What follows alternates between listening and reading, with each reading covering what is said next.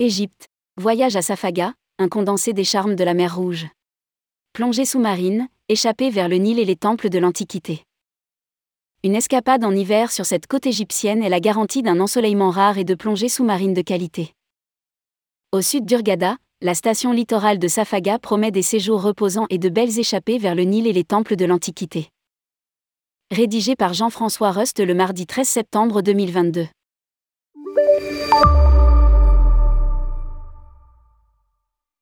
Peut-on, en Égypte, mêler détente balnéaire et culture? Oui, en séjournant à l'endroit précis où la mer Rouge se trouve la plus proche du Nil et des temples de Luxor. Safaga, 60 km au sud d'Urgada, est précisément ce lieu charnière. Située à 2 heures de route du grand fleuve et à 3 heures du complexe religieux de Karnak, la station a conservé des airs de village immuable. Ici, pas de casino, ni de frénésie urbaine. La station balnéaire est restée dans son jus égyptien. Une cité tranquille et ensoleillée l'hiver, avec une mosquée aux jolis minarets bleus, le fatras habituel des boutiques de rue et quelques embarcations de pêche flottant dans les eaux du port. Des dives aux croisières semaine. Sauf qu'en quelques années, Safaga s'est transformé en lieu d'accueil pour plongeurs et kitesurfers, un vent fort y souffle régulièrement. Réputé pour la beauté des récifs, de la faune sous-marine et des épaves, les sites de la baie et de haute mer sont fréquentés toute l'année.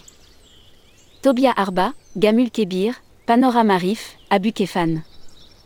Il y en a pour tous les goûts, depuis le baptême de plongée jusqu'aux explorations profondes.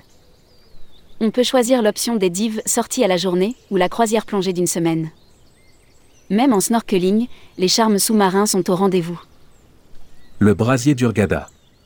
Conséquence d'une fréquentation d'habitués, beaucoup d'hébergements sont constitués d'appartements à louer et de pensions modestes, à l'image du convivial l'Oasis de Safaga. Une fois habitué à la nonchalance de Safaga, difficile d'apprécier le brasier d'Urgada. Il faut s'y rendre, pourtant, histoire de constater les dégâts d'un urbanisme touristique débridé conçu dans une quête de profit immédiat, et surtout pas de développement durable.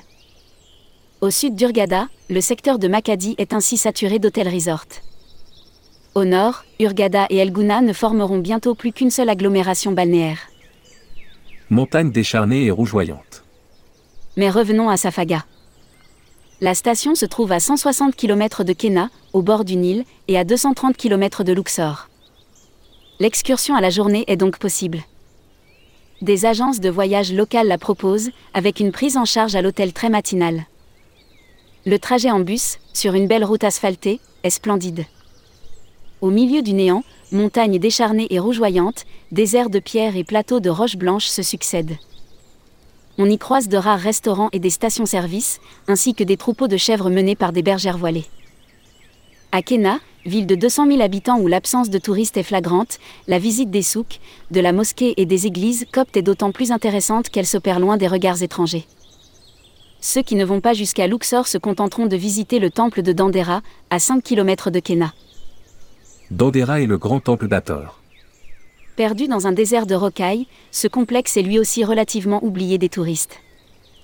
Presque intact, c'est l'un des ultimes édifices de l'Égypte ancienne, période ptolémaïque. Bâti dans une enceinte de remparts en briques percées de hautes portes, le grand temple d'Ator séduit par la profusion des décors. La salle hypostyle est particulièrement riche, avec ses énormes colonnes sculptées et son plafond décoré de scènes quotidiennes. Dans les chapelles, l'art de la civilisation égyptienne s'exprime avec grâce. La crypte souterraine porte elle aussi des décorations murales. À l'extérieur, le site abrite le petit temple d'Isis et un bassin hors d'eau, planté de palmiers.